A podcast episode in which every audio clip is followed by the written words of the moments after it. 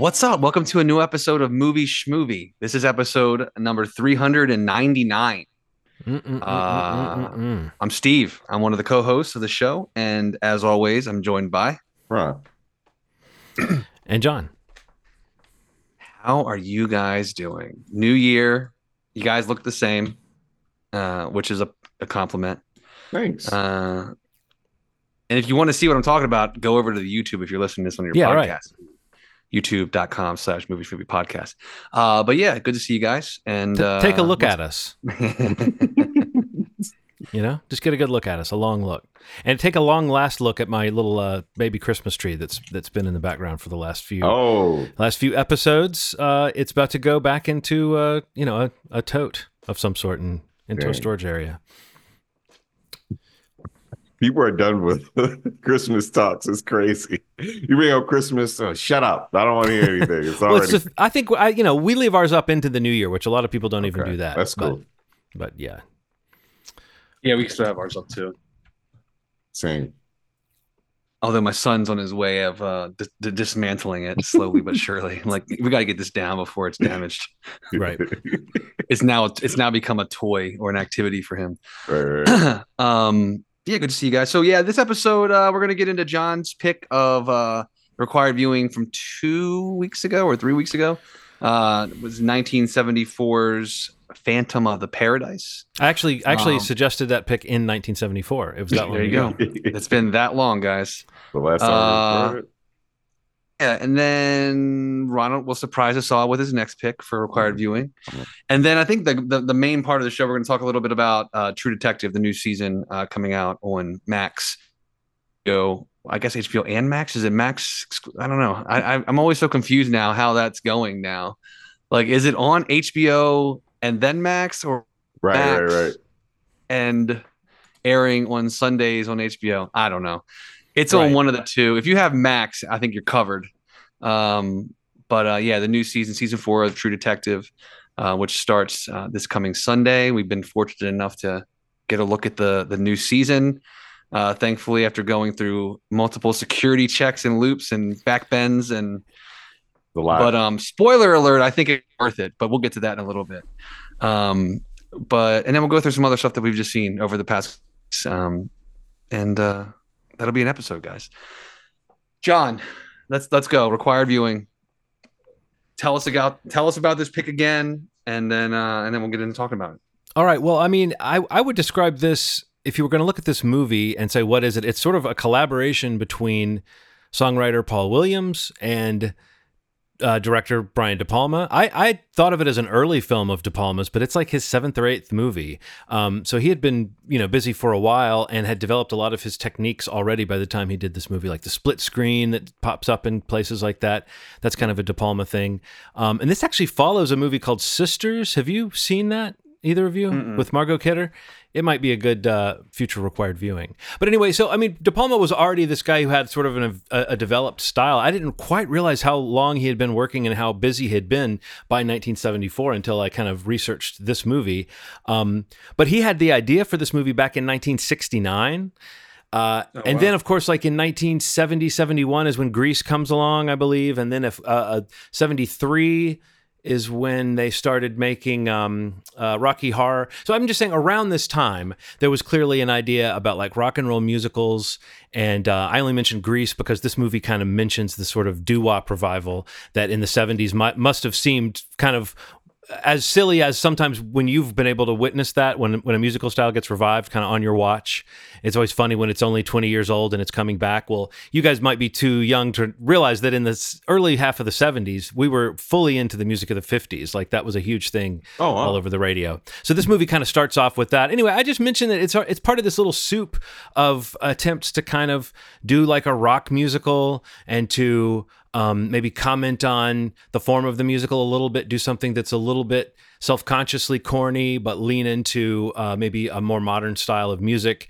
Um, there's still a camp factor clearly in this movie. It's going for a certain level of comedy as well as um, trying to make the music interesting. And it's an interesting thing is I think it was when he was actually meeting at a label, he was at A&M Records um, and he was leaving a meeting and he walked out as Paul Williams was walking in, or vice versa. One of them was walking one way and the other one was walking the other. And Paul Williams, who was a songwriter at that point, uh, best known for writing what he called codependent anthems, like um, songs for. Um, uh, the Carpenters, like We've Only Just Begun, and uh, Rainy Days and Mondays. And um, also, he wrote the song or co wrote the song Rainbow Connection for the, the Muppets. You know, so he was a guy who wrote these kind of pretty mid tempo songs, and that was what he was known for and right. he met Brian De Palma, and Brian De Palma thought he had the musical talent maybe to do the different styles that were required for this movie. But he also had another idea, which was that Paul Williams he thought had the the physicality to play the character Swan, and Paul Williams wasn't interested really in being an actor. So it's an hmm. interesting thing. It's like how he ended up being the one of the lead characters in this film and writing the music for it is kind of uh, just because Brian De Palma had that little eye that a director sometimes has for uh, someone they want to put in their movie. And then we have this movie that is a Faustian bargain kind of movie. It's it's a it's a um, I mean it's it's got one of those plot descriptions that is is pretty insane because the character of Swan isn't even really the character that you're following at the beginning, but Paul Williams plays a sort of uh, satanic figure who's there to influence this uh, naive young uh, songwriter um, played by uh, William Finley, who whose music gets stolen by Swan, and then and then there's it's all then it wraps into kind of a Phantom of the Opera thing because uh, the young songwriter gets uh, horribly injured in a in a record pressing plant. yeah, and so such a way that deforms his face, and then he kind of haunts the theater um, where they're putting on these performances uh, uh, you know, as a Phantom of the Opera like figure, but it doesn't really stop there. It, you know, Swan tries to keep him prisoner in a little chamber. That's there was actually a real synthesizer. They actually shot that in a in a real working synthesizer uh, space. But like, although there's there was all this cool stuff that I thought was an interesting, just showing the musical gear of the age. I'm always kind of into that. I do think there was a little bit of a wink, wink. There was some knowing stuff about the music biz in this movie that I thought was uh, kind of fun. And then I also think this movie goes in that way that whenever they make movies about music, they always go in a direction that's like, this is the way movie makers think that musicians work or the, the music biz works. So it has a, I mean, again, like I said, it's very campy, very satirical, very over the top, like a lot of movies of the 60s. And this movie is, I guess it's a hangover into the 70s. You end with like a crazy riotous scene at a, at a show. And it's just, you know, uh, 50 people on stage, lots of people running around. Um, I don't know, a very chaotic movie, but I also think I can kind of see why this movie has a lot of life uh, in the present day as a midnight movie. Um, so um, yeah, it was my first time seeing it. So I had this huge thing of just like, okay, I'm glad I finally saw Phantom of the Paradise, and then I still am kind of kind of processing like whether I would watch it again. I don't know, um, yeah. but I might show it to somebody or I might recommend it to somebody if they're curious about you know this this this type of chaotic movie that again it's Brian De Palma when he was already I think he was in his 30s at this point and a very mature filmmaker in a lot of ways making a movie about youth culture that really does sort of take a piss on youth culture and I think mm. that's where the movie kind of succeeds and fails in a way is that it does seem like it's trying to make such a negative comment about the music culture. I don't think it quite nails the appeal of the sort of musicians that it's trying to uh, talk about. But I also think it has a lot of fun trying to trying to take it all in and trying to suggest like this whole idea that children are so into spectacle that no matter how horrible the spectacle, they'll just want more of it. You know. what did you guys think of Phantom of the Paradise? And also, what's your history with De Palma? And you know, did, did you did you have this on your radar as a De Palma film, Steve? Uh, not on my radar at all. And I don't know. I, I mean, to be honest, I don't know that I would have watched it uh, outside of the required viewing. Um, but I feel like uh, in general, though, a, a lot of the Palma, De Palma stuff I I really enjoy. Especially, I feel like I've mentioned on the podcast. There was like a period where like I went through an effort to like watch all of the films of like the directors I should know. You right. know, when I was like a teenager and going into like end of high school, early college um, and he was always one that came up for you know movies that most people maybe associate him with, but kind of going back and finding movies uh, that he was associated with, like I mean, mainly the one that always kind of that kicked it off was like uh, was Blowout, um, and then you know finding Dressed to Kill and you know I don't know Body Double. I think we've talked about that on the podcast before. Um, but overall, like I'm a fan. Um, Carrie, obviously, Scarface, but this film I don't think I would have. I, I, know I'd heard the name, so when you mentioned it, it sounded familiar to me. Mm-hmm. But um, yeah, I feel like I, I it, it, it I don't think anything about it would have probably intrigued me to watch it on my own. To be to be honest, like I think all that, that I enjoy the campiness and even the satire, eh, but I don't know that I really enjoyed uh, this one too much. Mm-hmm. Um, like I feel like as someone who does not do and has never done drugs, I feel like I probably should have before I watched this because I feel like it would have probably been a, a better experience. Because I mean, I just feel like for the for the time and you know the look and the music and the you know uh, costume design and just like everything about it is so dialed up, um, and it's kind of and it's so chaotic too um, that I had trouble kind of really kind of settling in and uh, I don't know, just kind of going along with the movie. Uh, but I don't know. This wasn't. This was an. It's kind of like a eh, okay for me. Mm-hmm. Uh, if I had watched this, there would be nothing about it, maybe except for some of the filmmaking, you know, those those trademarks that would I would have known it was a Brian De Palma film. You know, like I feel like it does it doesn't stand out as that to me. Uh, but some of those filmmaking things that you mentioned before, like you know, you can definitely associate them with him. But um, this was made, you know, before a lot of the ones that I kind of went back and found more the like the early 80s stuff. Excuse me. So I don't even know that I would have tracked this one down. Mm-hmm. But uh, yeah, it was interesting. I mean, it's like one of those things. It's like a good, it's like a good experience just to kind of see a different kind of movie that I would normally watch, um, especially from a you know kind of a renowned filmmaker like him. But um, yeah, I don't know. This one really really wasn't for me it's definitely you, messy and i think that like yeah. well you're talking about like that precision we associate with the sort of hitchcockian style of de palma. Yeah you definitely don't get the sense that this one was like very carefully mapped out yeah at, yeah. at all. And you almost sense like a lot of movies of this era like they try to make them in the editing room don't they ronald? Like yeah. they it see what they get and then they put it together you know? Yeah. Uh, so i started off being kind of like extremely turned off by like the the close shot of the guy narrating the story that's going on and not really knowing what's going on.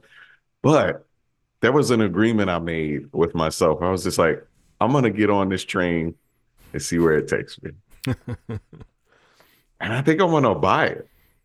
I think I'm gonna buy it. I think I'm gonna purchase it with mm, my wow. money. I, th- I think because there's a couple movies that I've watched in my life that just kind of messed with me. Like the way I felt when I saw Suspiria, like the first time I saw Suspiria. And mm-hmm. I was like, what am I looking at? Why is the soundtrack so crazy? Why are there just notes? Why does it feel like somebody fell asleep on the keyboard and just kind of stayed there? and then somebody called him and went, oh, and we go. Uh, but yeah, it was. I felt like that when I was watching this movie. Like for some reason, it hit me. It like, you know, I think, and maybe this is just because I'm starting to make stuff somebody going and and trying to make this feels like a small miracle. I don't know how Brian De Palma with his catalog went to a studio was like, "Have you seen Rocky Horror Picture Show? I want to make something like that." Except the songs aren't going to be quite as good. you know what I mean? well, like, they're not as they're not as like the songs feel like 70s uh, radio rock mm-hmm. songs, which don't really like a couple of them kind of stood out to me while we were listening. But I think that like I don't want I want you to finish your thought because I want to get it at one one of the aspects of the songs that I do think oh.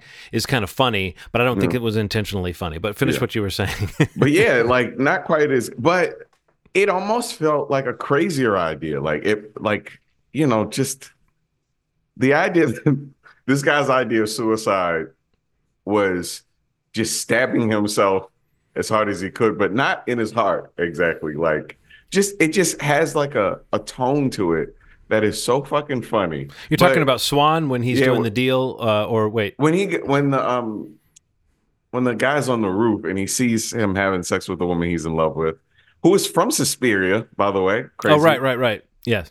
And he's like, "Oh man, she's," and then he takes the knife out and it's just like, "I'm gonna commit kind of suicide." And he just goes, yeah, yeah.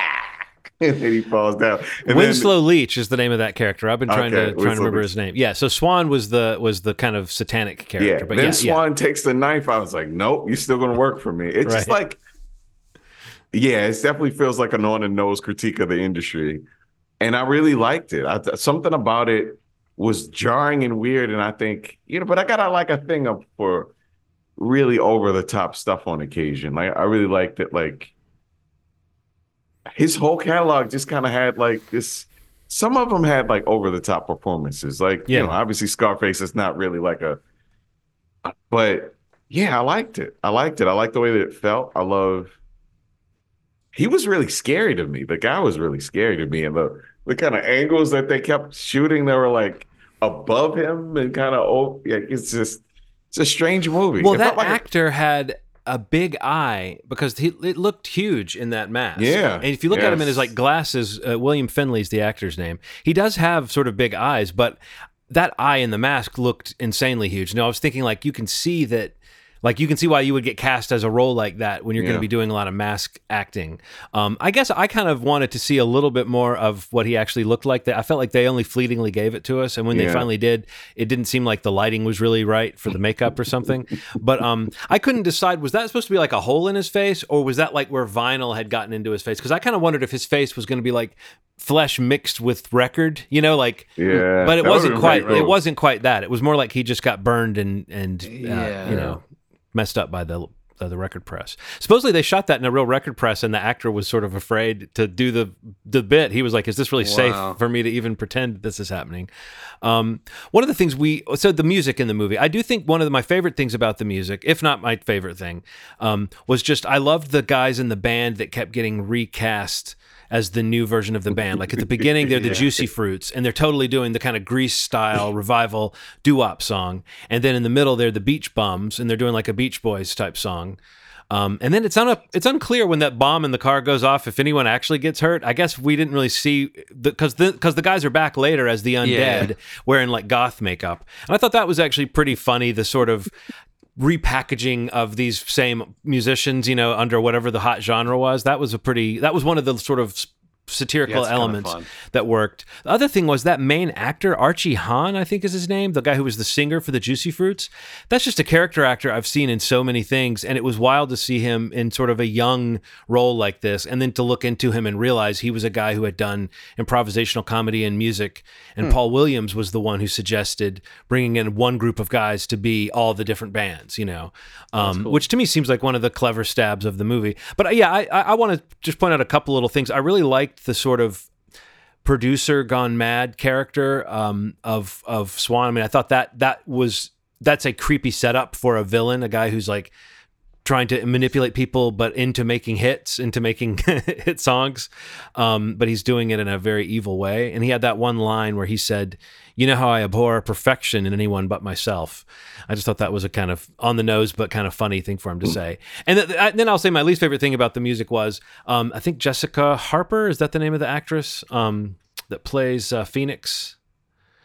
Uh, yeah, Jessica Harper, who was in um, the one in Suspiria, I believe. Yeah. Um, I think she's got a okay voice, a decent voice. Yeah. But her dance moves uh, in those scenes where she's supposed to be wowing everybody, they should have just had her standing still. We had just yeah. recently watched the Seinfeld where Elaine's dance is like uh, is referred to as like a, uh, a full body dry heave, um, and I got to say that Jessica Harper's dance wasn't much better than that. And I and, and what's weird about it is it's like she seems young. She seems like she was the right age to dance however people were dancing in the 70s. But the way she danced was as though it was like, oh, here's a person from the theater who's been asked to dance like a rock musician. And she just didn't quite get it. And it was, she was kind of yeah. galloping down. It made those scenes so awkward. And if there was anything, Steve, that made me think, like, I, I can't watch this, it was just how long those scenes of her her music was because we were supposed to be wowed by, or at least we were supposed sure. to be watching people being wowed by her.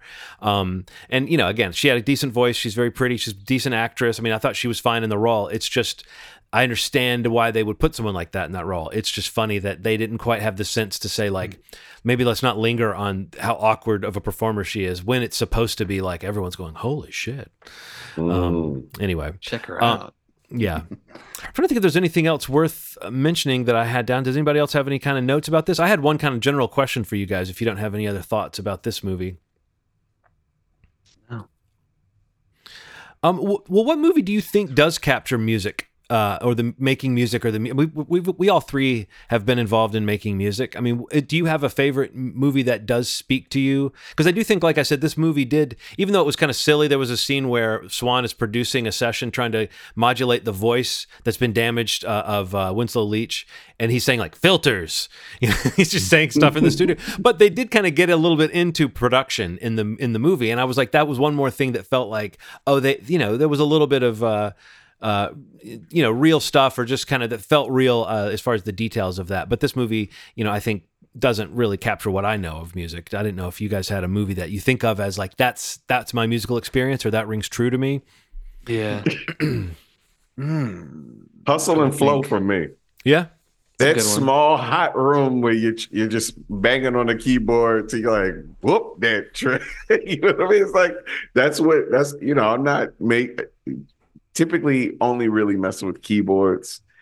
So when you're in a room, you know, making electronic stuff and and then, you know, you just kind of shouting things at each other, it really feels like that scene, like that scene where he really starts to make a song. You you have the melody first, then you start adding the drums. It really is like a buildup. Mm-hmm. Lil Wayne has a song called "Let the Beat Build," where he's the beats literally being built around his vocals. Mm-hmm. It feels like that. It really feels like you know when you make it something that's solely electronic, there is a level of yeah. like, you know, you you're yelling a lot. You just like, oh, what? I don't do that. Right. Then you're trying to fill it in with bullshit and then you just kind of build it. It's weird to watch.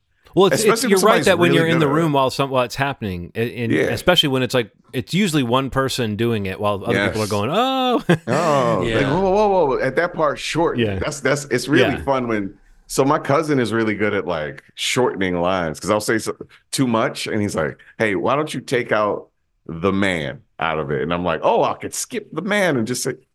So yeah, yeah. Hustle and flow. You know what I call that? I call that I, all my lyrics have to go through it because um, you write them down mm. and inevitably you write them down in some way that they're kind of goofy. But I call it mm. phrasing boot camp where it's like you oh. have to get the phrasing oh. right because you got to figure out where those syllables are going to fall. And yes. sometimes you write a sentence that fits, and you're like, no, if I have to say all that, then I sound like I'm trying to fit a lot in, or I sound like I'm trying to stretch something out.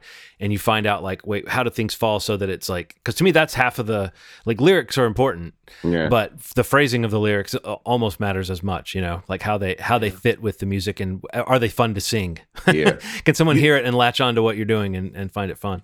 You know, it's a fun song to hear, even though it's really somber. And I could argue is almost a perfect song. It's very strange. The national anthem. no, And it is this. It's a this year or last year song. What am I made for by Billie Eilish? Mm. Jesus Christ!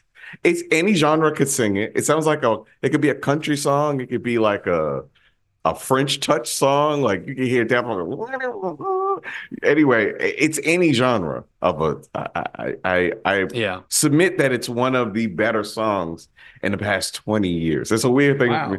It's it's really good, man. No, I think you're right I, that it's, it's got really a strong like melody. Yeah. yeah. and yeah. it's like and it sounds good with like simple instrumentation and just a yeah. voice. You know, um, you can sing that acoustic, John. You could be like playing a get that would sound incredible. Well, I mean that that's the that's the mark of just a great yeah. song. It's kind of genreless, you know. Yeah. Um, what I was going to mention. Yeah. yeah, I was gonna, the first one that comes to mind is only because I love the movie. Like, just enjoy watching it. Is that thing you do? Mm. Um, but I feel like for a specific session of a musical genius who is one of my idols, I feel like Love and Mercy uh, with the Pet Sounds sessions with Brian Wilson is uh Ah, uh, yes. Uh, that that's that specific part of that movie, which I, I think that movie is one of the best biopics musical things ever. What's the what's the um, name of it? Love and Mercy. It's like the two okay. decade. It's like Paul Dano. yeah, we Brian talked about. Wilson it. I think you saw it, Ronald. Yeah, yeah, yeah. A while back, right? And like, then, I, I remember. It's and then John Cusack is him in the '80s, like after he's kind of had the the mental issues. Okay. But yeah, it, it, in in the in the '60s period when he's going through the Pet Sounds sessions, I mean, just for realizing as a fan of the music, like watching them kind of try to depict that in a movie is just exciting. Yeah. But also just like in terms of, you know, my experience is nothing obviously even scratching that surface. But like, you know, being in a studio, you know, and like being able to just explore the way that like a musical genius like he would and did You know, when you listen to those songs, um, you know, you you when you listen to the songs, you feel something, and when you see him yeah. in that film putting the songs together, I feel like I feel a different thing mm-hmm. that is just like only uh, a complimentary to the joy I get in listening to his music. And I feel like that specific scene in that movie, it feels like one of the more accurate and raw and like just honestly, I'm not to use the word chaotic again, but like yeah. How chaotic production can be mm-hmm. um, when it's going great and when it's not going so great. But yeah, I, I love that movie so much. Um, but that that area or that that section of the film when he's doing that stuff is just phenomenal. I think. Um, those are good picks. I think that thing you do has that spot in all of our hearts because of the scene where they hear they hear themselves on the radio and they all kind of converge. Time, yeah. Like that's that. Whether you have that moment or not, you have some yeah. version of that. Some version of yeah. they're playing my song, and you're like, oh shit. I'm real. it's like when uh, it's like in the jerk when he's excited to be in the phone book. You know, it's like I'm, I'm yeah, yeah, yeah. Um, but um, yeah, for me, there's the one of the movies that I thought of it's a weird movie, but just the way the band interacts when they're kind of working in a studio setting. I thought the movie Frank that, that with oh, yeah. uh, oh Frank was so good had, had, sort of an interesting look at a band in dissolution, but the idea of getting together yeah. out in a certain location to record and how that can kind of become this its own world. Um, but the movie that first that's like my top that I that I that I thought of when I thought of the, asking you guys this question is Inside Llewyn Davis. There's just something about mm. the way that he's processing his life through his music, but not in a direct way that could be seen as like maudlin and like the way yeah. that his his life and his music are intertwined, but maybe not always an easy fit, and the way that like being pretty darn good at something doesn't mean you're great at something. Um, and it's such a you know, there's a lot of people out there that are pretty darn good and uh, that to me feels like such an in- interesting thing to study is like we're literally watching the guy who's like the one of the best guys in the room right when Dylan hits the scene, you know, yeah. and and and we know that's the person who's kind of hitting the scene like at the very in the very yeah. kind of in the background as this thing ends, and so it's sort of like, you know, what if you were pretty darn good, and then then you've you know you've you've been on a bill with other comedians, Ronald. I'm sure you've been the winner and the loser of that comparison. We we all I've been definitely my band has been the the hero of the bill, and we've been the the you know the losers of the bill before. For sure. So I don't know. I think that's an interesting notion, and I think the way that he kind of lives through his music, and yet yet he, he his music kind of gives him such pain and maybe doesn't bring him a lot of comfort sometimes, but he clearly needs it. And I don't know. To me, that just has always been you know, maybe in in a little bit of a downer sense, but not totally downer because he, uh, Oscar Isaac really does sing and play beautifully in that movie. So you are able to enjoy his music, even as you're kind of scratching your head about the the fact that he doesn't seem to be able to crack the the consciousness. You know. Yeah. Yeah. Um. Anyway. Uh, what what is our? Oh, I you know I'll say one other movie that's actually a good pick because it brings us back around to Phantom of the Paradise. Uh, the first fifteen minutes of Ishtar, uh, where, where, Dustin Hoffman and Warren Beatty are like uh, these guys who write these silly little songs and play in you know these really you know humble settings. Those songs are actually written by Paul Williams. Um, so somewhere there's huh. a demo tape of him doing all those songs. I would love to get my hands on that. Um, but uh, yeah, that's another one that's both funny and it has it has memorable music in it. But the rest of the movie doesn't really have much to say about the music, making music. Mm. So what's our next pick, Ronald? Take us into uh, we're fully in 2024 sure. now. Uh, what's our what's our first real pick of 2024? 2023's Mayhem with Mayhem. exclamation. It's a French. Uh, I'm a pretty simple guy. I, I like to watch real good action movies. I don't like to watch imitations of good uh, action movies. I like to watch actual good action movies. What's an imitation? So, what, what do you, when you say that? What, what do like, think? Everything that comes after John Wick. You know what I mean? Oh like, yeah, all the John Wick. Yeah, all the John Wick. Yeah, but I'm like, I'm like, with the, I, I, am pretty into. I was pretty into the thing that led to the, and uh, so it's uh, a French gentleman who is a convict uh, gets caught up in some street action, and it's it's a lot of hand to hand. It is brand new. Studio Canal is uh, distributing it, so it's not on any services yet besides renting um, because it's so new and it's so limited um, since Studio Canal's uh, distributing it. Hopefully, that means that they're going to release a physical of it at some point too. Um, but yeah, 2023's Mayhem because it has the exclamation point on it. but yeah, it's it's, a, it's on a, all the services where you can rent Vudu, Apple TV, uh, you know, all the services, Google Music, uh, Google Music and movies, whatever they call it now. Um, but yeah, Mayhem. It's also known as Farang in in in uh, France, um, but it's it is subtitles. Uh, fair warning, you will be dealing with a little, but it's a you know it's like an action movie. It's like, hey, you owe me money, punk. It's not it's not going to be anything like Rebel Moon level complicated. um, but yeah, mayhem, mayhem. I'm trying to parse what you just said. What do you mean there won't be anything Rebel Moon level compl- complicated? Like, like for subtitles. Oh, like, subtitles. Okay. Yeah, yeah. I said for subtitles, it won't all be. Right, all right. Rebel I guess Moon. I didn't notice the, but I, I must not have just retained that aspect of Rebel Moon. Yeah, I just I did I didn't. It's like, oh, this person stole this resource from this. I'm like, what the fuck? Like, just what am I watching? Oh, you this... mean more? You mean more just like the exposition itself rather than yeah, just the subtitles? Yeah, yeah, right. No, so I know like, what you're saying. Just sometimes, just sometimes, you know, on top of just sound being hard to listen to, just like mixes of sound. I don't, yeah. Sometimes you just need subtitles to hear all the like exposition. That's like a paragraph.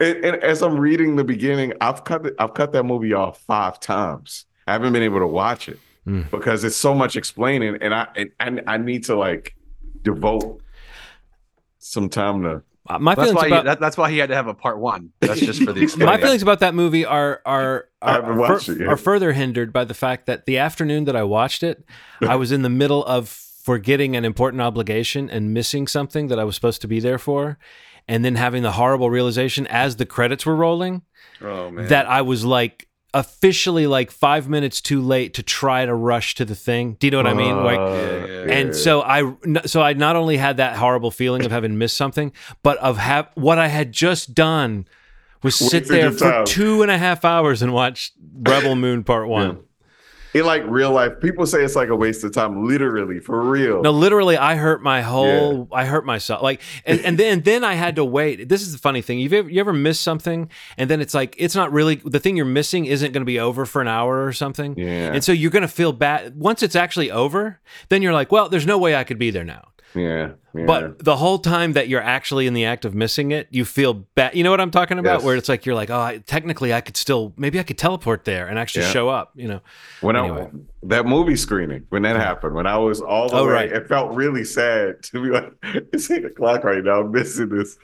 Yeah, felt like but, that, man. But at least that wasn't you. At least that wasn't like you yeah, sitting there watching Rebel Moon instead of like looking at your calendar for the week and getting things settled. Um, anyway yeah. I'll blame Zack Snyder for that forever. Damn it, Zack. Okay. Um, um so yes, Mayhem's our next pick. Steve, take us into true to t- take us into night country. We're all in night country now. Night country. Uh yeah, this is the fourth season of True Detective coming back uh, after I went the season three. That's the one with uh, what that Mahershala was in. It's Mahershala with with Ali and Dorff, the team. And Dorff, right, yeah. right, right. And I like season three a lot. I think it's kind of Ali and Dorff. Yeah. People seem to have slept on it, but I thought it was actually a, a huge improvement on season two. yeah, yeah. I, I have the same memory of it. I I I'd like to re- go back and revisit it. I just feel like. I even feel like I liked season two more than most people did, mm-hmm. probably mostly because of the cast. I don't think the story was as strong, but um, you know, it's been one of those shows for HBO that's kind of like, you know, it's like it came out with a bang, and you know, season one I think is arguably like some of the best television probably ever made, yeah. in my opinion, and kind of genre defining um, in a weird way. I think could, so. You could unpack for a while if you wanted to. You know yeah. what I mean? Yeah, and it's got like you know that that that one sequence, the oneer that's like legendary, and you know Cary Fukunaga kind of coming on the scene and the the reconnaissance and all, all everything about that first season was just like a special thing. So I mean, I feel like the seasons that kind of follow it kind of live in that shadow or try to live up to that. But I don't, I, you know, I don't to some degree neither of the seasons have that followed. But I mean, yeah, it, after some time, uh, yeah, they announced the season four and they, you know, announced Issa Lopez is kind of going to be involved with writing and directing six of the episodes, which is which is pretty awesome. Yeah. Um, and I mean, my only ex- my only exposure to her was was really um, Tigers Are Afraid, which kind of came out. What was that? 2017. Yeah. feels like not that long ago, but yeah, like seven years ago. Um, and kind of was like a big hit and kind of festival kind of film that I think put her name on the map, which I, you know, I, I do really enjoy that film. But I mean, I recognize her name as being involved. I think Barry Jenkins came on as a producer for this season as well. Um, but I mean, really, the thing for me, and I think I kind of touched on this a little bit when we were talking about um, the the recent next Netflix film Nyad. But like when when they announced that Jodie Foster was going to be in the season, I think that was like the big hook for me. And just recency, we had watched the uh, uh, what was that at Sun? I think it was when we had access to Sundance. We had seen that one movie with Kaylee in it. You know what I'm talking about, Ronald? Yes. What what is it called? I was gonna just look it up. Uh, like nights. I should have done this beforehand, but yeah, I mean, like her name, having not seen her really mentioned that much since that that Sundance movie that we uh, watched. Catch the fair talking- one. Catch the fair one, yeah. So fair yeah, one. Ca- yeah, Kelly, like she was in this film at Sundance. Catch the real one that um, I think all of us that that saw it really thought was great, and she was very special in it. So not seeing her in a lot since then, I mean, like her being associated with the new season of True Detective was also really exciting. Um, and you know, seeing names like John Hawkes and um, it just was like, yeah, okay, this sounds this sounds great. Um, the idea of it taking place in Alaska during uh, you know, the the what is that called? Like the the solstice or like the the the 30 days of night time or whatever it's called. Um also just sounds like a great setup for something bad to go down in Right. um, you know, and just like cold snow, dark. It just like this sounds perfect, and something different for True Detective that really they haven't done because you know the other seasons have really taken place in like kind of settings that have felt very hot and humid and sweaty and dirty and like you know a, a whole different vibe to it. Um, so a, a change like that seemed exciting, and again, Issa, her involvement, you know, coming from m- m- more of a horror kind of thriller supernatural vibe i think that would would would bring a lot to a new season of true detective. So yeah i don't know going into it just with that information was was really exciting. And you know the idea that it's still going to be based around this mystery um and some sort of like thriller supernatural element to it. Uh yeah i don't know. This has like been one i've been excited for for a while. And you know the trailers for it look great. Um then them kind of pushing it back a bit into the new year um was an interesting decision, I guess, to maybe put some space between uh, some other things that were ending towards the end of the year, and maybe just for Warner Discovery, HBO Max, whatever, ha- to have you know more of like their tentpole series spaced out a little more. Um, so I think it's going to prove to be a, a really good decision because I mean, um, you know, there really isn't a ton of like must see or appointment viewing right now. Right. Um, you know, and for me, this is kind of a show that could fill that slot. Uh, no question. I mean, before even watching it, it would be that, you know what I mean? But being able to watch some of this um, and, and talk about some of it today, um, you know, the one that's going to be airing this weekend, the, the season premiere is, is, is amazing to talk about uh, because it is something I've been really excited for. Where, where are you guys on?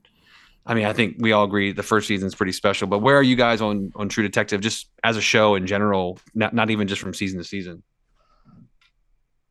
Um, I, I, I love True Detective. For, season one was really great.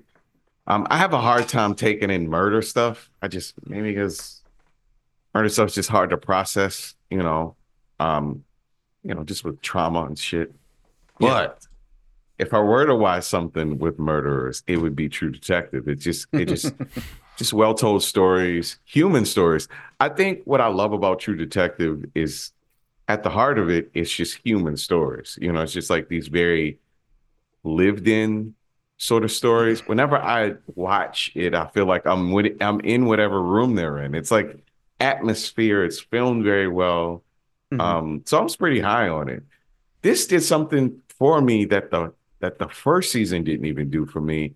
And there's something about women telling stories. Uh, the way women's experiences are very different in the world. You know that Right. felt different. You know, it, not not because I'm watching. You know, whenever I'm watching something with it where a dude writes it, you're like, okay, this is how a dude deals with. This is how I would deal with this stuff. Of course, I kick in the door. Of course, I. But watching this story, you know, with with this sort of perspective, makes the story different for me. I'm I'm in another right. I'm in another world. I also don't know the the connections to the you know the tribe and the town, and I've never had that sort of dynamic, you know, in in a right. small town setting, especially with the tribe and the the history of race relations when it comes to that. So this brought something to the table.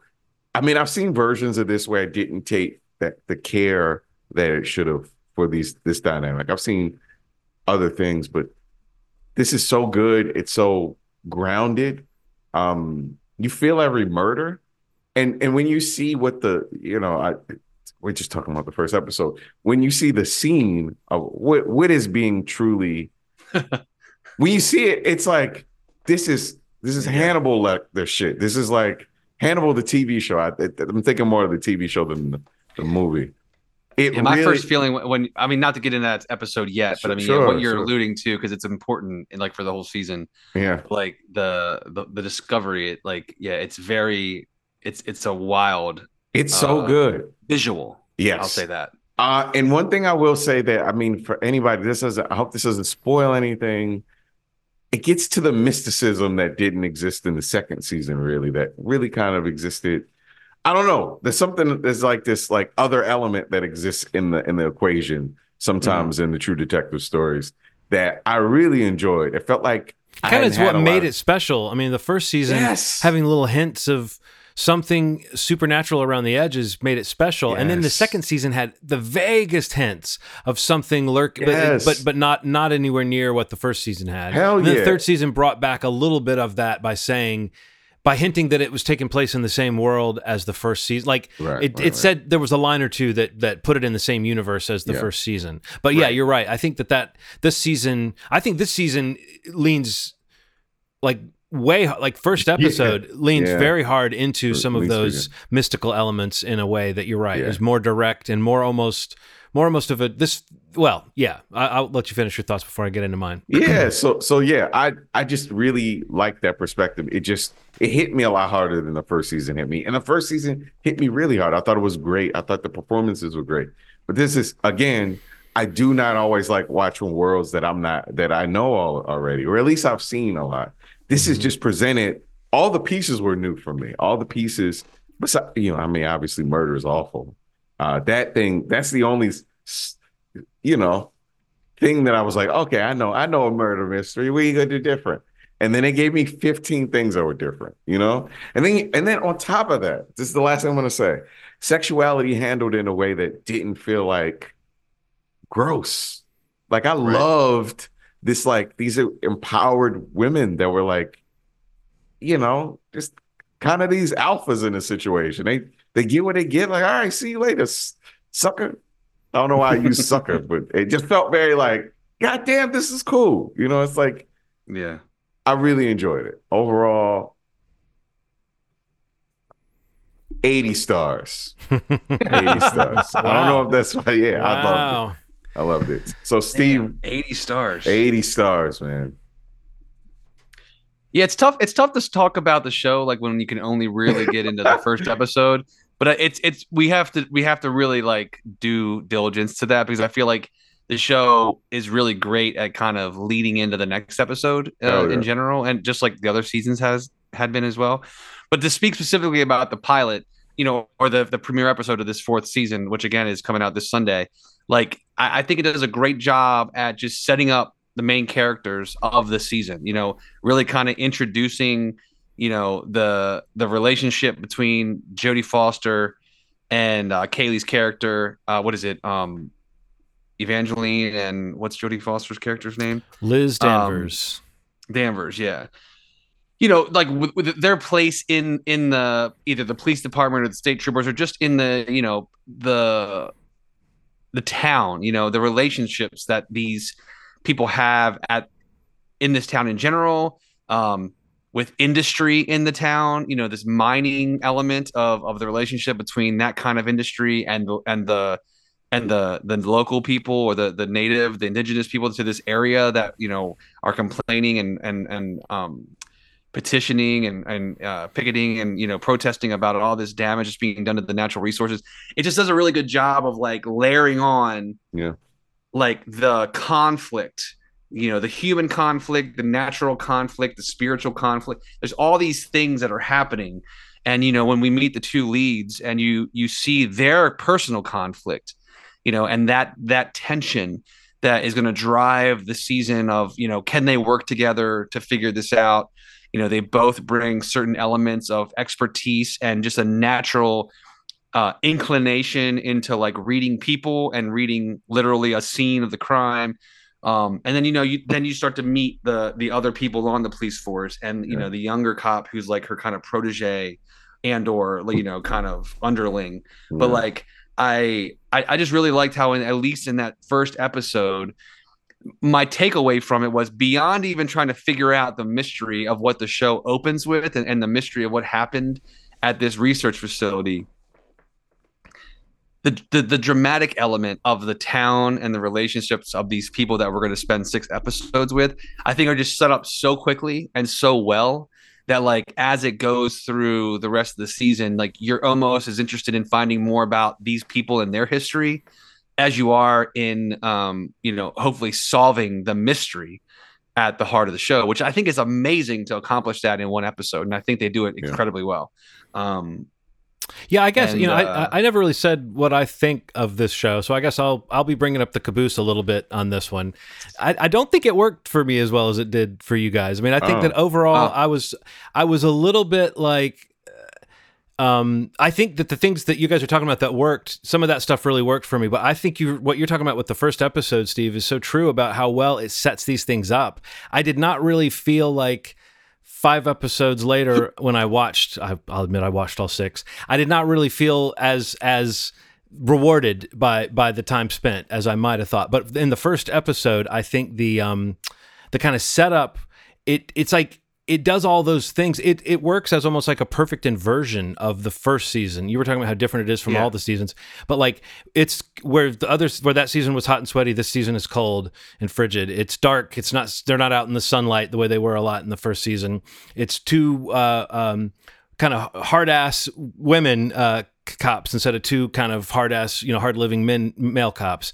The yeah. victims are, as you've mentioned, presented in this graphic way, nude, uh, very much like the female victims in the uh, the the first season of True Detective, where you spend a lot of time looking at the nude body of the victim, you know, and I think that doing that with male bodies in this one felt very much like uh, part of that inversion. I thought that was yeah. kind of interesting. They even went out of their way to say none of the people that worked at this research facility were women, um, almost so that you'll know that right away. That you know, even though there are female victims uh, that we're talking about in this first episode, there's one story that we kind of are tracking at any rate that is um, important to the show. Um, but anyway, I think all that stuff was really kind of interesting. And I think on through the season, you'll see those those the, the way they're trying to book in the first season and bring you back to that feeling you had in the first season is very palpable in this. I still think maybe. Um, I feel like people are saying similar things about the new season of Fargo. Oh, best season yet. And I'm like, it's a good season of Fargo. I don't think it's the best season of Fargo. Um, and I don't think this tops the first season of True Detective for me. But I do think that it comes closest to suggesting that template you thought they had after the first season is a right. is a viable template, viable you know, thing, yeah, a super yeah, viable yeah. template. And I think the one thing that's missing from this show this season is one of the things that's like maybe you could take or leave. I think the third season had the kind of timeline like you see the characters at a young age and at an older age. You see a little bit of then there's some flashing back in this season, but nothing like that. It's much more set in the current moment of this this period of darkness.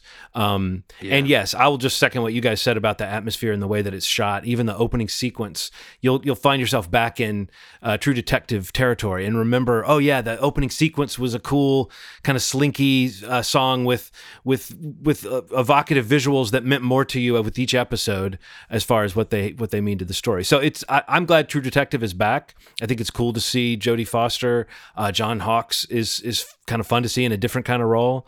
Um, I'll tell you whose performance I may have liked best uh, is um, uh, Christopher Eccleston as Ted.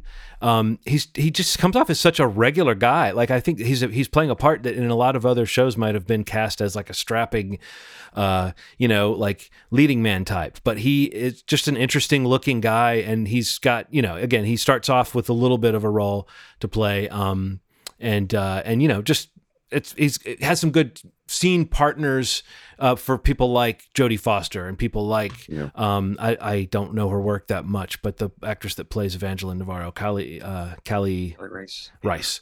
Yeah, I don't know. I think it's I saw and, and uh, yeah, it's it's a success in the sense of all the things you guys are saying. I think for me, if I were to sit down with someone who had watched the whole show, I I have lots of little things that just kind of bumped me. Um, I, yeah. I um I think that there is a weird. Uh, some like the the acting and the atmospherics are so good that it and I feel I think this is true of the first season too, though, um, that it can distract you from some stuff that is almost cliche for like a cop story. Mm. Um, and I think the way this movie brings in horror, or the way this series, this uh, this season brings in horror too, it's like it's both doing the kind of procedural cop mystery genre, but it's also doing kind of a horror thing. I think there are moments that felt like they were out of a sort of decent horror movie.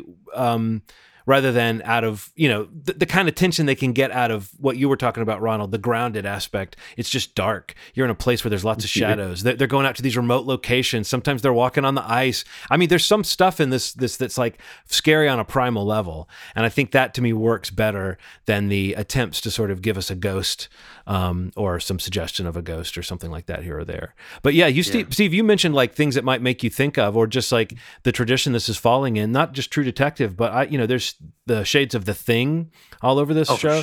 Uh, the yeah. Shining in I, a lot I, of ways. Um, and I yeah. thought even uh, if you know David Lynch's work or, or Twin Peaks, the way some visuals are used um, and the way certain th- elements come into it that are almost absurd, uh, the way they're depicted. It's not quite comic, but some images are like just weird. Um, yeah. And and and one other thing I just want to throw at you guys, just because I do think it's interesting. I, am glad they're using digital animals now rather than trying to wrangle real animals.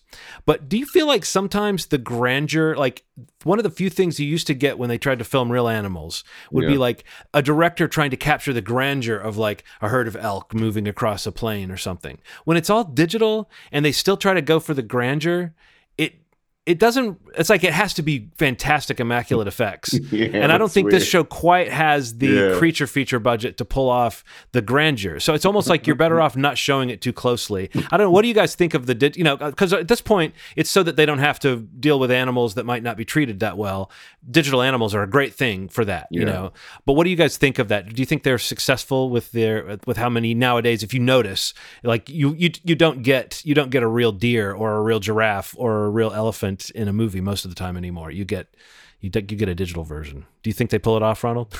no, it's it's like the animal. It's that's that that hunter animal part of your brain. That's like that's not real. Yeah, it's like well, what's going on? Is this person trying to lure me in with this? It's it's strange. It's it's. I felt like that when I was watching, um, the Netflix movie, the Mahershala Ali and Julia. Oh yeah, yeah. Yeah, the the yeah, deer and that. Yeah, they just were like moving too weird. I was like, oh, that's very obvious those aren't yeah real. But thought that counts, man. Yeah, for a good reason, right? Yeah, it's the thought that counts. As long real. as we don't get like a digital dog that's just sitting there. Like that movie Argylle has a digital cat all over the trailer. I'm like, mm. is there going to be any shot of a real cat? I just want to see a real cat once, and then right. I'm fine with all the digital cats. Um, but anyway, yes, it's back and and it's it's got six weeks rolling forward. I feel like this is going to be a show. I don't know if this will capture the spirits of people the way the first season did quite, but there are some kind of elements I could see sort of becoming, you know, water coolery for people about yeah, about this sure. show. Um, anyway, it's back, True Detective. And you, are they going to keep going? I guess they'll see how this season does. I hope they do. Yeah, I think they gotta wait and see. I hope they do. Yeah, I, I do as well. Like I, I like this. I, I like the idea of like kind of bringing in you know a new kind of showrunner a new kind of voice uh um even if nick is kind of still involved with the production or show running as well uh but I just yeah, the episodes that I've seen so far in general, I feel like the show I, like I love the vibe of the show. Yeah. Um and yeah, and it's like just beautifully shot, like it looks great, you know. Um but yeah, I feel like if it if it succeeds, it's it's it is kind of one of those uh it is one of those like, you know, series that, you know, HBO has kind of become known for in the last decade that that does have traction. Um and I think people are, you know, wanting to do more with. Like I said, like the idea of, of Barry Jenkins becoming involved, you right. know, and getting on board and producing this. Like he's always he's talked about True Detective in in the past, like during interviews about not related stuff, and like it's like it's interesting to see him kind of get involved with this. Um, and Issa and and and so far, like I yeah, I, have been really enjoying it. So I hope it uh, continues. Um, did for the season and you know, I think they're also probably saying like what's worked, how well did it work? You know, like maybe subsequent seasons didn't work as well. Let's try again, right? To see if we can kind of get back into a lane where it's more similar to what was so successful about that first season, but it's its own thing, you know. Yeah. Um, and is that sustainable? So I, I, am interested to see how it does. I was just interested um, how much the um, Pizzolatto wasn't part of the like he had yeah. supposedly had an idea for this season that he was working yeah. on, and then he said he would moved away from that, and then he was yeah. going away to work on something, and then this happened, and it was almost like the the I mean again it's HBO's ability to greenlight a new season. So he's still involved in some capacity but it's an interesting thing because it had seemed like it was his show. Uh, you know right. whatever if there was a new season it would be him coming to HBO with a, with an idea. Um, but I you know I will say this this this episode this season does does hint at the world that it's part of. And there's like two moments that I caught. I don't know, you know, I wouldn't want to ruin them. There's one in a late episode and one in an early episode that felt like these were nods to to the other show um, or the other season. And I don't think any of them appear in the first episode, so I won't mention them. Uh, cool. but like, I think that they keep that going, not quite as extensively as they do on Fargo, but that idea of this is an anthology show, but here's a moment that lets you realize you're you're supposed to at least have the fun of of connecting them in a way. Um, or right. like you said, Steve, it's a tonal thing. This is a world, even if it's not a world. It's like it's a vibe. yeah. So again, that starts this this weekend on uh, Max and HBO. So um, can watch along with us. We'll probably talk about it towards the end of the season. Yeah. Again. So anything anybody else has watched that stands out? Let me go to the old Letterboxd, guys and see what we got here. uh what did I watch this last week? I did watch I watched Priscilla. Hmm? How was it? Coppola's. Um, I liked it. Um, I heard a, I heard a similar criticism about it, like before. Uh, I feel like maybe on the Big Picture on the Ringer, or, or maybe somebody on one of the Ringer network shows. They were talking basically like how, you know, it's a well-made film, well acted, well written, but like for the, the the story of Priscilla and Elvis, like I I don't know exactly like what is being added or said that isn't uh hasn't already been like put to yeah. film in another way. I mean, it may be spending more time on a smaller period of of just this part of their relationship, um, and, and its ending. But uh, yeah, I mean, they're they're both really great in the movie, and it, it's you know, Sofia Coppola's filmmaking is you know, is is very impressive in general for most of the stuff I've watched that of hers that I've enjoyed, and this is definitely up there. Um, and actually having watched Saltburn recently as well, like you know the the Jacob Elordi double feature here. I think that's kind of why I watched him back to back. Like you know, kind of seeing where this guy is going uh, in terms of his star power or, or his transition to the big screen from Euphoria. It'd be interesting to see like kind of what the next year or so look like for him because you know two pretty different roles and you know Elvis Presley a different take on Elvis Presley that in some ways is like better than Austin Butler's from Elvis, you know, but it's just very different. Um, but yeah, I thought it was pretty good. Uh, what else did you guys watch? I'm trying to think. I know I watched a lot. I'm trying to pull up additional lists here. But did you did you watch Saltburn? Either of you? Yeah. Yeah. Did you watch it, Ronald? Or oh, talk mm-hmm. about Saltburn then briefly. What did you guys think of that? Ronald. Um. Throw it away. Damn. Throw the whole fucking movie away. Emerald Fennell. I, I so I didn't like Promising Young Woman. I don't like this movie. Wow. I don't like her, man. She's just. I, these Not are like. I, I don't know. I, I I'm like this is. Do you not know this about your society? Do you that? That's what I'm like. What? What? Do that? I, I guess I don't want to spoil Saltburn, but what is it about society that you're saying that about? You just the mean rich. that the, like the sort of okay, yeah, the rich people. Yeah, just like the yeah. rich, rich shittiness. Uh, yeah, yeah. Um, boy, I was like, am I watching two movies? I, I don't get it. I, people, are, I, and I. Th- this is the thing. I wanted it. I wanted to like it, and I like parts of it. No, man, throw those two movies away. See, I, I, I really like both of them. I sort of am of t- I'm I'm I have two minds about Promising Young Woman. Um, I felt like this Saltburn. I enjoyed aspects of. It. I mean, I don't. I haven't been bowled over by it, but I do think there's something about the boldness of it that kept me interested, and I do like um, I like seeing our boy Barry Barry Keoghan get a uh, yeah. get a get a showcase. Um, I, I I do think it's one of those movies that belabors its its twist or uh, like it's not even really a twist it's basically yeah. just going back and showing you the thing they weren't showing you before when you kind of yeah. knew what was going on so i almost wonder if there might have been a if there i don't know sometimes it's like just show us what's happening rather than make it a twist but sure. I, I i think that's the thing where the movie kind of a lot of times when you don't really need that moment where it's belaboring the twist it feels like yeah. it's the movie not trusting its audience. And I, I, I sort of i didn't like that too much. But i thought that the cast was good and there was some funny moments. I thought rosamund pike had some some funny moments. Um great. uh, uh, and there is a weird you know that, that kind of thread of dark humor that ran through it i think is what kept me on the hook through what you might be talking about ronald which is a sort of trashy, pleased with itself kind of vibe.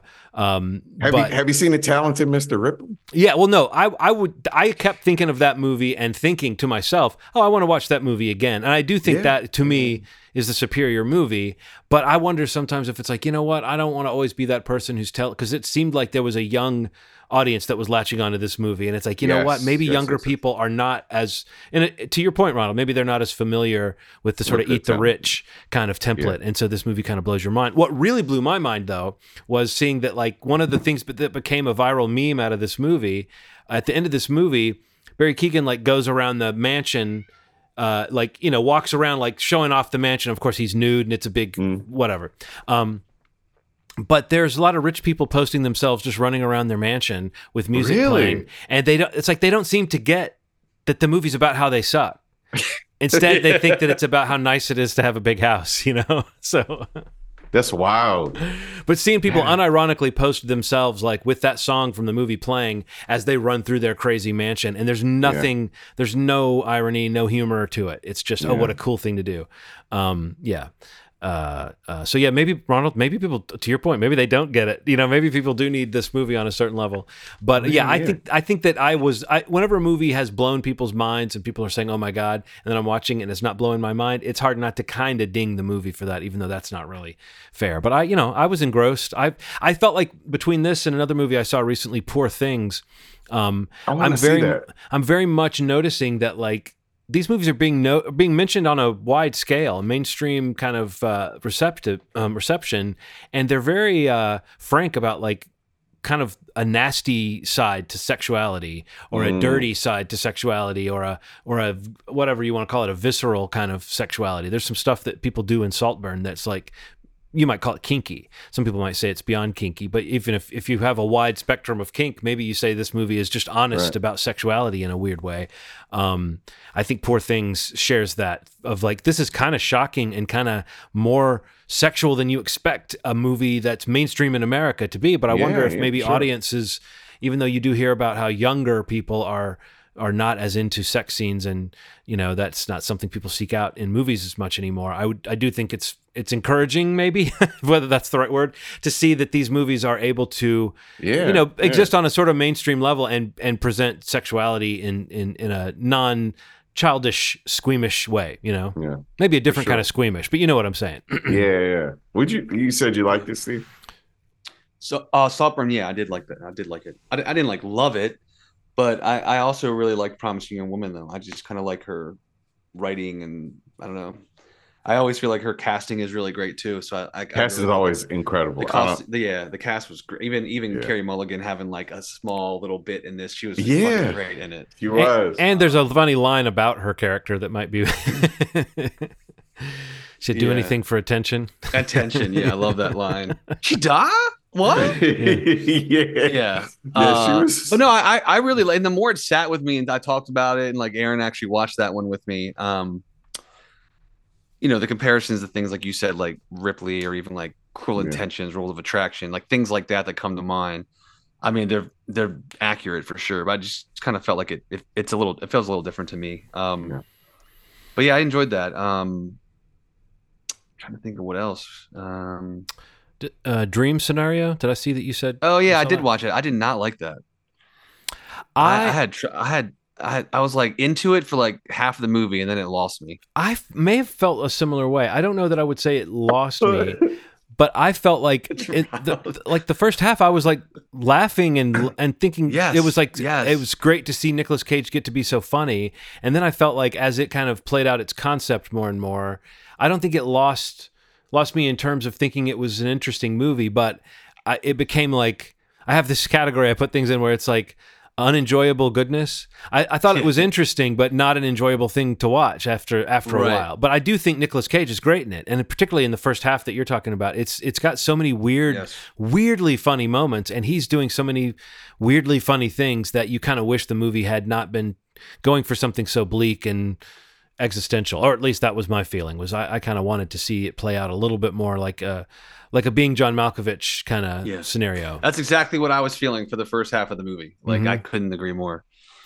Um, but yeah, so it's interesting to see uh how that one played out. Uh, I feel like there was another thing that I watched that I wanted to mention. Oh, oh my god maybe just to, maybe I won't even talk about it much because maybe you guys can watch it. We can talk about it more next week if you're if you're interested. Mm. But J.A. Bayona's the Society or Society of the Snow.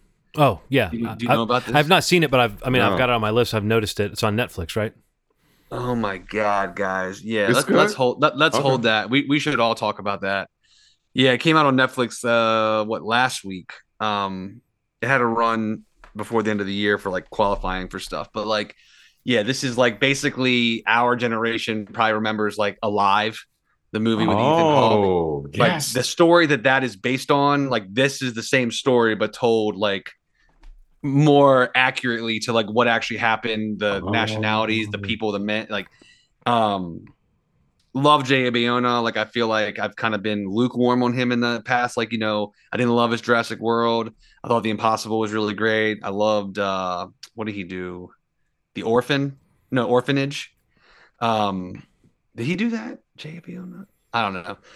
He's done something else that I really enjoyed. Um, more of like a spooky film. Um, but yeah, I've been really excited for this one for a while, and uh, Netflix kind of had been promoting it a little bit more in the past few weeks around the holidays. But I don't know. It's just on a bunch of like lists, and um, it's gotten amazing reviews. And uh, I'm curious if you know traction picks up on. I know it's like the number one movie the last week or so on Netflix, but um, I just love him as a filmmaker, and I think he's like a monster calls. Mods, that's the one. Thank you, John. I knew that monster was the calls. one that you were. Yeah. I I love that movie.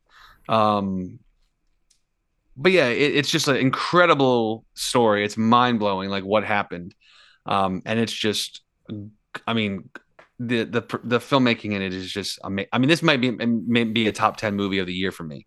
Oh like, wow! Yeah, so let's talk about it more if you guys could check it out. But yeah, just as a placeholder for for listeners, it's on Netflix now. It's called Society of the Snow, uh, and I'm sure you can. If you have Netflix, it should be sitting there in the top ten films right now. So let's let's watch that and maybe talk about it next week. Um, uh, anything else? I was I was going to say. Uh, go for it. DC animated film, Justice League Crisis of Infinite Earths, uh, part one. There's supposed to be three of these. They're coming out physical and digital. Um, it's a three part kind of version of part of the storyline from the Flash movie. Except when it's animated, you can do whatever you want, you know, which is really cool to watch time travel and things done really well. Um, but it's fun, man. I I think the DC doesn't miss very often when it comes to if there were so, one arena where DC is not missing, it's the animated movies. They're really fun. Yeah. Um, voice acting is always incredible. Um, so it's it's like uh, Jensen Ackles, uh, Matt Bomer, uh, Jimmy Simpson. Voice acting is really good, um, and and the story is spanning across three movies, and I'll watch all of them. so, yeah. um, well, yeah, I mean, I'll I'll just throw a few more words uh, towards uh, Poor Things, just to say, um, you mentioned that you're curious about that one, Ronald. Um, it, yeah, I, I, really enjoyed it. I mean, it, it's uh, if you've heard about Mark Ruffalo having a blast, you're right. If you are wondering, is Emma Stone, you know, up to her usual quality? she is. Um, Willem Dafoe is also great in it. If you know Yorgos Lanthimos' uh, work uh, from films like The Lobster and uh, Killing of a Sacred Deer, and um, uh, what was the uh, the favorite? He always has. Uh, there's always some level of like really dark humor sometimes really awful things happening to people, sometimes things depicted very frankly that are truly horrific, but still with a sort of comedic air. Um, Poor Things does all of that, but in a different sort of way. I, I, you know, I mean, if you've seen the trailer, maybe it's a little hard to tell exactly what's going on, so I wouldn't want to ruin it too much. But basically, we have a person who is a like a like a child in a full grown woman's body but like a child who's growing up fast and learning about the world really fast. So it's almost like watching like an artificial intelligence kind of, you know, uh, assimilate the world that they're in. But it's uh, and the the origin behind why that is the way it is and who Bella is, the character that Emma Stone plays, is what you spend a lot of the movie following. Um, so if you've heard a description that explains what she is, um, I don't know that you still know the full extent of it. Um, and the movie's interestingly shot, and and the production design is really cool. And like I said, it's got some really some really uh, uh, frank sexual scenes in it and it's got a lot of uh, you know just just really just wild funny moments that can only come from a movie like this that kind of dips into magic realism um, to this extent. So uh, hmm. yeah, I, I, w- I think a lot of people who are curious about this movie are maybe predisposed to find it kind of interesting and enjoyable. But I also think that as we get into award season, this is the kind of movie where the performances really do stand out. Um, those three leads I mentioned, um, but everyone's good in it. Um, so yeah, uh, I, I would recommend Poor Things, but it's kind of like, especially if you're on the fence about it and you're wondering, is it entertaining? Is it weird? It is both of those things. Um, but I, I, was really glad I went to see it on the big screen. Um, and I'll have to, I'll say this: we've been talking about the next episode, and we keep saying next week, but you recognize what our next episode is? It's episode 400. Um, yeah. And I don't know if you if you two uh, boys remember a while back when I said. Um, uh, do you mind if for episode 400 we do a redo of the uh, Schmovie Studios movie game? And you said you both said, yeah, that sounds fun. So I've been getting that ready. So I don't oh. know if when we talk about Ronald's. Uh, Ronald's uh, choice for required viewing, and if we if we watch the Society of the Snow, I wonder if is that going to be like will we do like a 0.5 and then we'll do 400 and it will just be the the That's the Schmovie Studios movie game, or will we try to pack all of that into one epi. That would be the longest episode ever. I know. Also, I kind of think the movie game exists nicely as its own little yeah, yeah. episode. So maybe we'll maybe we'll do a quick round of those other things, or maybe we'll put them off a week. You'll find out in a week. Um, but but yes, I would say go back. We actually very recently did the replay of that the the Schmovie Studios movie game, the first one. Um, so yeah, go back and listen to that and make sure you've you've covered those bases because the continuity is going to be it's going to be crazier than the MCU. Ronald, you're gonna people are going to have to uh, take notes. Okay. No, not really. Uh, but but uh, I, I, I have got a couple things fun uh, planned for that. So yes, come celebrate our 400th episode with us and marvel that we've done this because we like that when we turn over a new uh, a new hundred, right? I mean that's a pretty exciting yeah, pretty exciting big thing. accomplishment. Yes, sounds great. Well, then I think that's it for this episode, then, right? Anything yes. else you guys want to add? Whenever there's two seconds of silence, it's a good sign yeah, that, that to get out. End, yeah. um, we got movieschmovie.com is the main website. You can go there to see uh, all the episodes that we've ever put out. Um, and also kind of jump over to a podcast platform if you want to subscribe and listen to us on our weekly podcast. I mentioned it at the top of the show. Movie Schmovie is also on YouTube. So youtube.com slash Movie Schmovie podcast. If you'd like to do the video option uh, you can go there and subscribe, hit the bell so you get notified when new episodes hit the YouTube channel. Um, and then I think you'd be covered on every possible front. Um, I'm yeah. checking my notes. Yep, that's it. Those two. that's it. that's all you got to worry about, guys. Um, but yeah, like John said, stand by. We'll figure out what's happening next week if we do a little 0.5 or just go all out on 400. Uh, we will decide between now and then, hopefully, and then we'll be back in a week. Um, but yeah, as always, you've made our day. Thanks.